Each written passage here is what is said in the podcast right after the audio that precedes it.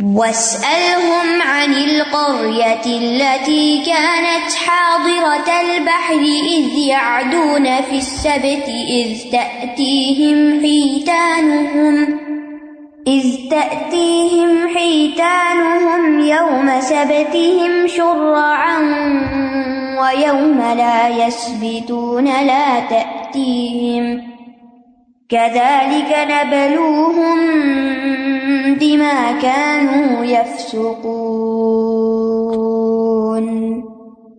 اور ان سے اس بستی کے بارے میں پوچھیے جو سمندر کے کنارے آباد تھی، جب وہ ہفتے کے دن میں زیادتی کرتے تھے۔ جب ان کے پاس ان کی مچھلیاں ہفتے کے دن پانی پر ظاہر ہو کر آتی تھی اور جب ہفتہ کا دن نہ ہوتا تو ان کے پاس نہیں آتی تھی۔ اسی طرح ہم انہیں آزماتے تھے، بوجہ اس کے جو نافرمانی کرتے تھے۔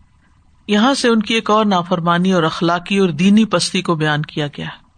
اللہ سبحان تعالیٰ نے ساحل کلزم پر واقع یہودی بستی تھی جس کے رہنے والوں کو یہ حکم تھا کہ وہ ہفتے کے دن مچھلی کا شکار نہ کرے عمومی طور پر سبت کا دن ایسا تھا جس میں انہیں کام کاج کی اجازت نہیں تھی۔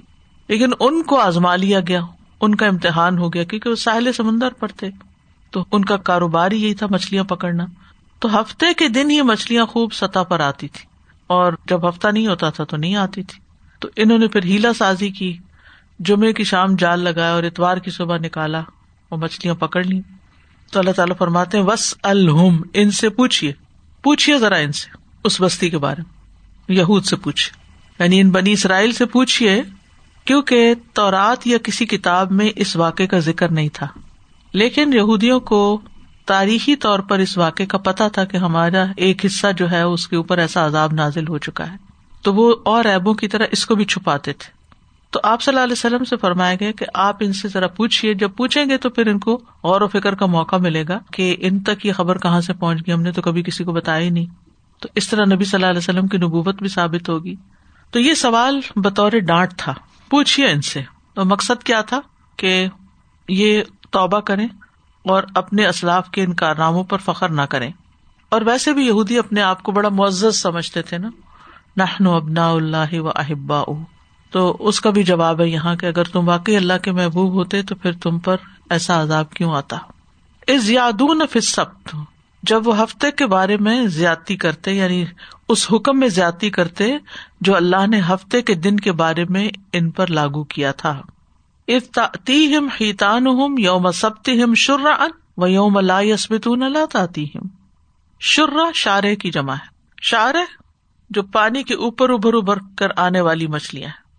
اللہ سبحان تعالیٰ نے ان پر ہفتے کے دن کام کاج، شکار وغیرہ حرام ٹھہرایا تھا۔ کس لیے؟ تاکہ وہ صرف عبادت کے لیے فارغ ہو جائیں۔ اور ہفتے کے دن ہی ان پر یہ امتحان آیا کہ مچھلیاں پانی کے اوپر اچھلتی نظر آتی لہذا انہوں نے اللہ کا حکم بظاہر مانا لیکن حقیقت میں نہیں مانا، ہیلا سازی کی۔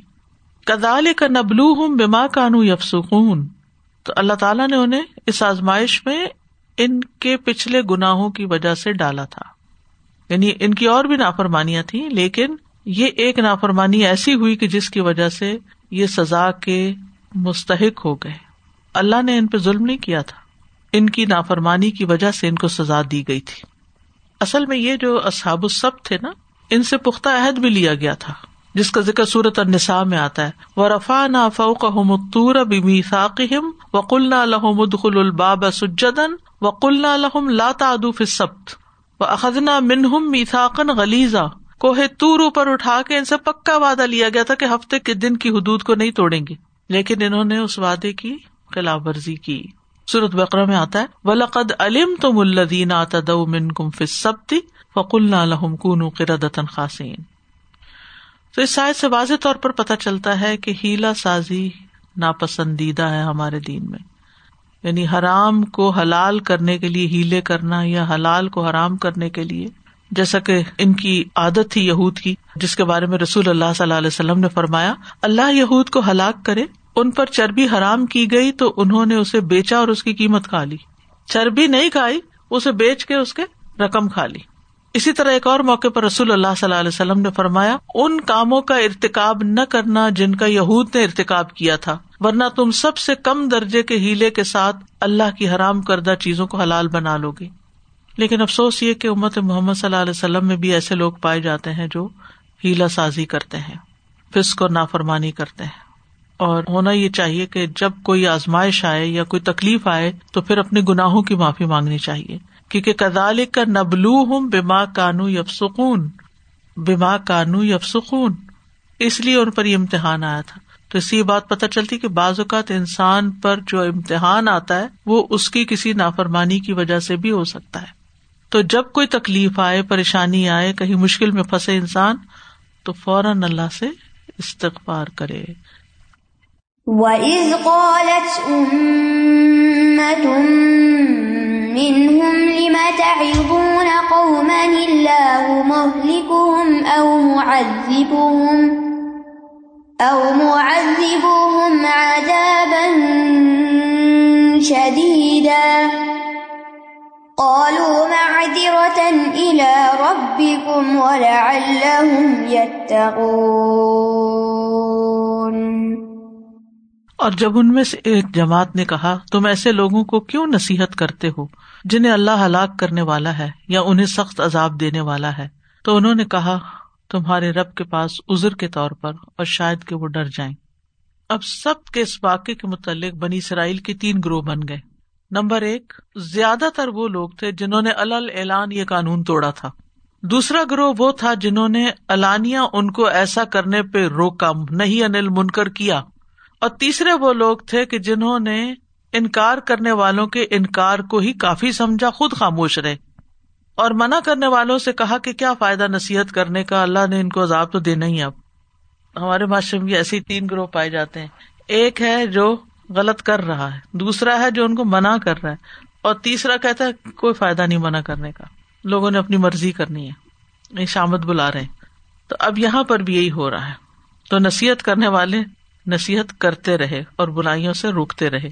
وہ اس قالت امت من ہوں اور جب ان میں سے ایک امت نے یہ گروہ نے کہا، بنی اسرائیلی کے وہ لوگ جو خود نیک تھے لیکن دوسروں کو منع نہیں کرتے تھے۔ لما تائزو قومن ایسی قوم کو کیوں باز کرتے ہو، نصیحت کرتے ہو؟ کوئی فائدہ نہیں، کیونکہ اللہ مہلک ہوں اللہ ان کو ہلاک کر دے گا۔ او معذب ہوں عذاب شدیدا، یا پھر کوئی سخت سزا دے گا۔ لیکن نہیں انل منکر کرنے والوں نے کیا کہا؟ کالو معذرتن الا ربکم ولا اللہ یتقون، کہ آپ کے رب کے پاس معذرت کرنے کے لیے۔ شاید کہ وہ بچ جائیں۔ آپ پہلے سے کیسے کہتے ہیں کہ وہ نہیں مانیں گے؟ تو برائی سے منع کرنے والوں نے اپنے اس عمل کی دو وجوہات بھی بیان کی کہ ہم کیوں کرتے ہیں۔ ہو سکتا کبھی آپ کو بھی کوئی کہے کہ کیوں آپ ہر وقت دوسروں کو منع کرتے رہتے ہیں؟ تو اس کا یہ جواب دیا ہے قرآن نے۔ گائیڈنس ہے نا قرآن؟ ایک تو یہ کہ اللہ تعالیٰ ہمیں بھی اس جرم میں نہ پکڑ لے کہ تم نے نصیحت کرنا کیوں چھوڑا تھا۔ تو یہ ہمارے لیے گزر بن جائے کہ ہم نے تو کیا تھا ان کو منا تو یہ نہیں مانے۔ اور دوسرا یہ کہ مایوسی منا ہے۔ ہم نا امید نہیں ہوتے۔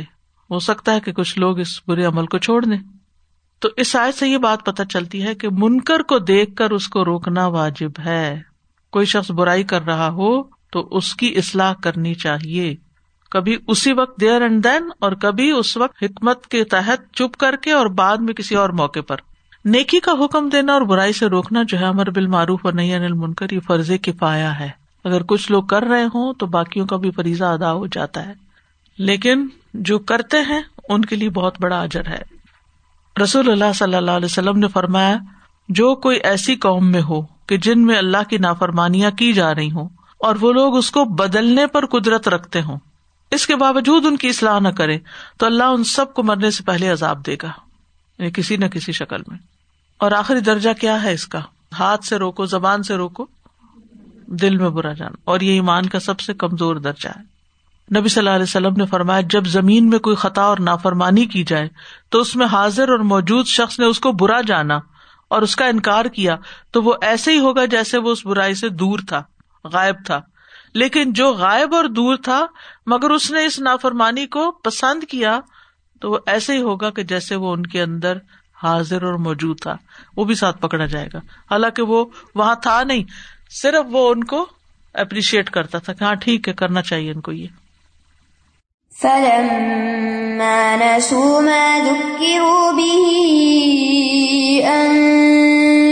الذين ينهون ينهون عن السوء عن السوء وأخذنا الذين ظلموا بعذاب بئيس بما كانوا يفسقون. پھر جب وہ اسے بھول گئے جس کی وہ نصیحت کیے گئے تھے، تو ہم نے ان لوگوں کو تو نجات دی جو برائی سے روکتے تھے، اور انہیں سخت عذاب میں پکڑ لیا جنہوں نے ظلم کیا، کیونکہ وہ نافرمانی کیا کرتے تھے۔ فلم نسو، پھر جب وہ بھول ہی گئے، کیا مادک کی روبی جو نصیحت کیے گئے تھے، کب؟ جب کوہ تور کو ان کے سر پہ معلق کر کے ان کو سمجھایا گیا تھا۔ انجئی نلدین نسو تو ہم نے ان لوگوں کو نجات دے دی جو برائی سے روکتے تھے یعنی برائی سے روکنے والے نجات پا گئے وہ اخذ الزین ظلم بے عذاب بئیسم بے کانو یب سکون اور ہم نے ان لوگوں کو جنہوں نے ظلم کیا، سخت عذاب میں پکڑ لیا، کیونکہ وہ نافرمانیاں کیا کرتے تھے۔ بعض اہل علم کہتے بے عذاب ان بعیس سے مراد مسخ ہے، شکلیں بگاڑ دی گئی تھی ان کی۔ اور بعض کے نزدیک، پہلے ان پر نافرمانی کی وجہ سے ایک عذاب بھیجا گیا، شاید کہ وہ باز آ جائے لیکن جب باز نہیں آئے، تو نیکسٹ محلے میں ان کو مسخ کیا گیا تھا۔ یہ لوگ ظالم بھی تھے فاسک بھی تھے۔ ایک جگہ ظالم کہا گیا، ایک جگہ فاسک کہا گیا۔ یہاں ایک دلچسپ بات ہے۔ دو گروہوں کا تو ذکر آیا ہے آیت میں، تیسرے کا نہیں آیا۔ روکنے والوں کا بھی آیا۔ اور جرم کرنے والوں کا۔ لیکن نہیں آیا تو نہ روکنے والوں کا نہیں آیا۔ یعنی وہ خاموش رہے تو اللہ نے ان کے ذکر سے بھی خاموشی اختیار فرمائی۔ یعنی اگر آپ اللہ کا ذکر کرتے ہیں تو کیا ہوتا ہے؟ فض قرونی تو انہوں نے کیا کیا؟ ذکر نہیں کیا، سمجھایا نہیں کسی کو۔ لہذا ان کا بیان بھی نہیں آیا۔ سکوت۔ تو اس سے یہ پتا چلتا ہے کہ اللہ کے عذاب سے وہی بچتا ہے جو اللہ کی نافرمانی سے خود بھی رکتا ہے اور اوروں کو بھی روکتا ہے۔ اور اگر لوگ برائی سے نہ روکیں تو سب پہ عمومی طور پر عذاب آ جاتا ہے۔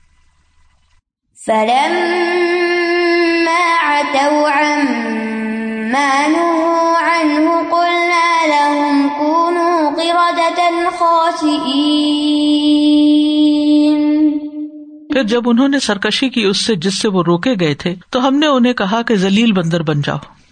یعنی جب نافرمانوں نے نیک لوگوں کی ایک نہ سنی اور اپنے گناہوں پہ اصرار ہی کرتے رہے، تو اللہ تعالیٰ نے نیک لوگوں کو بچا لیا اور ظالم لوگوں کو ان کے گناہوں کی وجہ سے سخت عذاب میں مبتلا کر دیا۔ اور ان کے ان گناہوں کی وجہ سے ان کی شکلیں مسخ کر کے انہیں ذلیل بندر بنا دیا گیا۔ قیرا دتن خاص فلم اتو اتا یا تو اتون اور اتین کا مطلب ہوتا ہے حکم ادولی کرنا، بات نہ ماننا۔ آتی جو ہوتا ہے، وہ سنگ دل کے لیے بھی استعمال ہوتا ہے۔ یعنی جب انہوں نے اللہ کی نافرمانی میں حد سے تجاوز کیا اور بہت سنگ دل ہو گئے، کوئی نرمی ان میں نہیں آئی، کوئی نصیحت قبول نہیں کی، تو اس کے بعد عذاب آیا۔ یعنی ان کو وقت دیا گیا کہ سنبھل جائیں۔ سمجھانے والے سمجھاتے بھی رہے، لیکن انہوں نے سمجھ کے نہ دیا۔ تو عذاب کیا تھا؟ کل نہ لہم کن دتن خاصی ہم نے کہا، پھر تم بھی بندر بن جاؤ۔ قیرا قر دن کی جمع ہے اور خاصی دھتکارا ہوا۔ خسا اسے ذلیل، حقیر۔ اور یہ لوگ حقیقی معنوں میں بندروں میں کنورٹ ہو گئے تھے، لیکن بعد میں ہلاک کر دیے گئے تھے۔ ان کا نام نشان مٹ گیا، ان کی کوئی نسل آگے نہیں چلی۔ اور یہ بنی اسرائیل کے لیے مسخ کا عذاب تھا۔ اور مس شدہ قوموں کی نسلیں ختم ہو چکی ہیں۔ یعنی یہ نہیں سوچنا چاہیے کہ جو آج کل کے بندر ہیں ان کی اولاد ہے ایسا نہیں ہے۔ حدیث میں آتا صحیح مسلم میں ہے۔ نبی صلی اللہ علیہ وسلم نے فرمایا، بے شک اللہ و وجال نے کسی قوم کو ہلاک نہیں کیا یا کسی قوم کو اس لیے عذاب نہیں دیا کہ پھر ان کی نسل بنائے اور ان کے بچے پیدا کر کے آگے چلائے۔ بلا شبہ بندر اور خنازیر پہلے بھی موجود تھے۔ ٹھیک ہے نا؟ امت محمد صلی اللہ علیہ وسلم کے لیے مس کے عذاب کی وعید آئی ہے ہاں، حادیث میں۔ نبی صلی اللہ علیہ وسلم نے فرمایا، قیامت سے پہلے میری امت میں صورتیں بدلیں گی۔ وہ زمین میں دھنسیں گے اور ان پہ پتھر برسیں گے۔ اللہ تعالیٰ ہم سب کو محفوظ رکھے۔ رسول اللہ صلی اللہ علیہ وسلم نے یہ بھی فرمایا، اس امت کے بعض افراد کھانے پینے اور لہ و لاب میں رات گزاریں گے، جب صبح ہوگی تو بندر اور خنزیر بن چکے ہوں گے۔ وَإِذْ تَأَذَّنَ رَبُّكَ لَيَبْعَثَنَّ عَلَيْهِمْ إِلَى يَوْمِ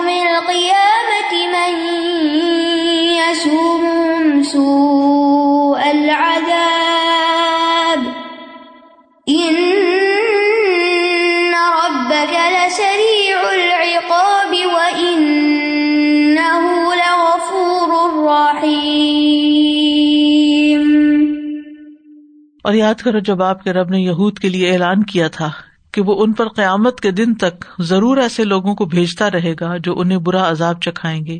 بلا شبہ آپ کا رب بہت جلد سزا دینے والا ہے اور یقیناً وہ ضرور بہت بخشنے والا، نہایت رحم کرنے والا ہے۔ یعنی بنی اسرائیل کی سرکشی اور پھر ہیلا سازی اور اللہ تعالی کے احکامات کی مخالفت، ان سب چیزوں کی وجہ سے اللہ نے ان پر ذلت کا عذاب مسلط کر دیا۔ ان کی قسمت میں لکھ دیا اور ان پر قیامت تک ایسے لوگ مسلط کرتا رہے گا جو انہیں سخت عذاب میں مبتلا رکھیں گے یعنی دنیا میں امن سے نہیں رہ سکیں گے۔ وہ اس تعزن ربو کا تعزن یا تعزن اسے۔ اس کا مطلب ہوتا خبر دینا، اعلان کرنا۔ یعنی اللہ تعالیٰ نے یہودیوں کو اچھی طرح باخبر کر دیا تھا۔ اللہ اس میں لام تاکید کا ہے، جو قسم کے معنی کا فائدہ دیتی ہے۔ اللہ تعالیٰ قسم کھا کے تاکید کے ساتھ یہ بات فرما رہا ہے کہ ان پر قیامت تک ایسے لوگ مسلط کیے جاتے رہیں گے جو انہیں بدترین عذاب دیتے رہیں گے۔ پیچھے بھی ذکر گزر چکا ہے صورت عال عمران میں کہ ضربت علیہ مزلت نما سقف اللہ حبل من اللہ و حبل من الناس۔ یعنی جہاں بھی یہ لوگ پائے جائیں ضلعت ان کے مقدر کر دی گئی۔ اللہ یہ کہ اللہ کی یا دوسرے لوگوں کی ذمہ داری میں بنا لیں۔ ان نہ کا لسری القاب بے شک آپ کا رب جلد سزا دینے والا ہے، بہت جلد سزا دیتا ہے۔ وہ ان نہ لغفور الرحیم، اور بے شک وہ بہت زیادہ بخش فرمانے والا ہے۔ یعنی اللہ تعالیٰ جہاں سزا دیتا ہے، وہاں گناہ بخشتا بھی ہے۔ جو اس کی طرف رجوع کرتا ہے، جو اپنے گناہوں کو چھوڑ دینے کا وعدہ کرتا ہے، جو معافی مانگتا ہے، اللہ تعالیٰ اس پر رحم فرماتے ہیں۔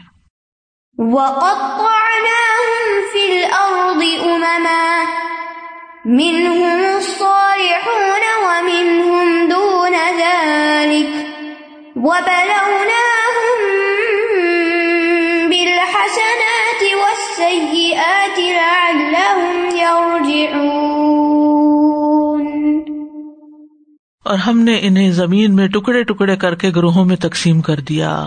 ان میں سے کچھ نیک ہے اور ان میں سے کچھ اس کے علاوہ ہیں۔ اور ہم نے انہیں اچھے اور برے حالات کے ساتھ آزمایا۔ شاید کہ وہ اللہ کی طرف رجوع کرے۔ یعنی اللہ تعالیٰ نے یہودیوں کو دنیا میں تتر بتر کر دیا تاکہ انہیں کوئی شان و شوکت حاصل نہ ہو۔ لیکن اس کے ساتھ ہر زمانے میں کچھ لوگ نیک بھی ہوئے ان میں۔ جو امبیا پر ایمان لائے، جیسے عبداللہ بن سلام باب بن منبے اور کچھ اور لوگ، خاص طور پر جنہوں نے نبی صلی اللہ علیہ وسلم کا زمانہ پایا اور اسلام سے مشرف ہوئے۔ لیکن کچھ ایسے تھے جنہوں نے اللہ کی نافرمانی ہی کی۔ تو اللہ تعالیٰ نے ان کو آزمائشوں میں ڈالا۔ مطلب یہ تھا کہ گناہوں سے توبہ کرے اور ایمان لے آئے۔ نہ ہوں فل اردی اماما ہم نے انہیں ٹکڑے ٹکڑے کر کے زمین میں منتشر کر دیا۔ من ہوں مسالح و من ہوں دون ذالک ان میں سے کچھ تو نیک ہے اور کچھ اس کے علاوہ ہیں۔ دون ذالک صالح کون ہوتا ہے؟ جو اللہ اور بندوں کے حقوق پورے کرتے ہیں، وہ سالے ہوتے ہیں۔ تو اللہ تعالیٰ نے انصاف کی بات کی کہ بنی اسرائیل میں سے کچھ لوگ نیک بھی ہیں اور کچھ ان کے علاوہ ہیں۔ یعنی من دون ذالک جو نیکی کے کم تر درجے پر فائز ہیں یا درمیانے درجے کی نیکیاں کرتے ہیں، متوسط، یا کبھی اپنی جانوں پہ ظلم بھی کر لیتے ہیں، گناہ کر کے۔ آپ جانتے ہیں کہ ان میں سے عبداللہ بن سلام جو تھے، خاص طور پر مشہور تھے اسلام لانے میں، اور جب انہیں مدینہ میں نبی صلی اللہ علیہ وسلم کی آمد کی خبر ملی تو آپ کی خدمت میں حاضر ہوئے اور عرض کیا، میں گواہی دیتا ہوں کہ آپ اللہ کے رسول ہیں۔ پھر انہوں نے کہا، اللہ کے رسول یہودی بہت بہتان تراز ہیں۔ اگر انہیں میرے مسلمان ہونے کا علم ہو گیا، تو آپ کے دریافت کرنے سے پہلے ہی آپ کے سامنے مجھ پر ہر طرح کی تومت لگائیں گے۔ تو آگے پتا چلتا ہے کہ کس طرح جب یہود آئے اور حضرت عبداللہ جو تھے چھپ کے بیٹھ گئے، اور نبی صلی اللہ علیہ وسلم نے ان سے پہلے پوچھا کہ کیسے ہیں، وہ تو بہت تعریفیں کی۔ پھر اس کے بعد وہ باہر آ گئے اور کہا، میں مسلمان ہوں۔ تو پھر بالکل ریورس کر لیا سب کچھ۔ وہ بلا نہ بالحسنات و سیات اللہ یرجون ہم نے انہیں حسنات اور سیاحت سے آزمایا، شاید کہ وہ پلٹ آئے یعنی خوشحالی کے ساتھ اور آفیت کے ساتھ بھی آزمایا اور قحط سالیوں اور سختیوں سے بھی آزمایا۔ سیاحت کیوں تھا یہ سب؟ لا اللہ یرجون تاکہ وہ اپنے رب کی طرف پلٹے اور اس سے توبہ کریں۔ اس لیے ان کو اس مشکل میں ڈالا تھا۔ واخر داوانا الحمد اللہ رب العالمین. سبحان اللہ و بحمد کا اشد اللہ اللہ اللہ انتا استخر کا و اطوب السلام علیکم و رحمۃ اللہ وبرکاتہ.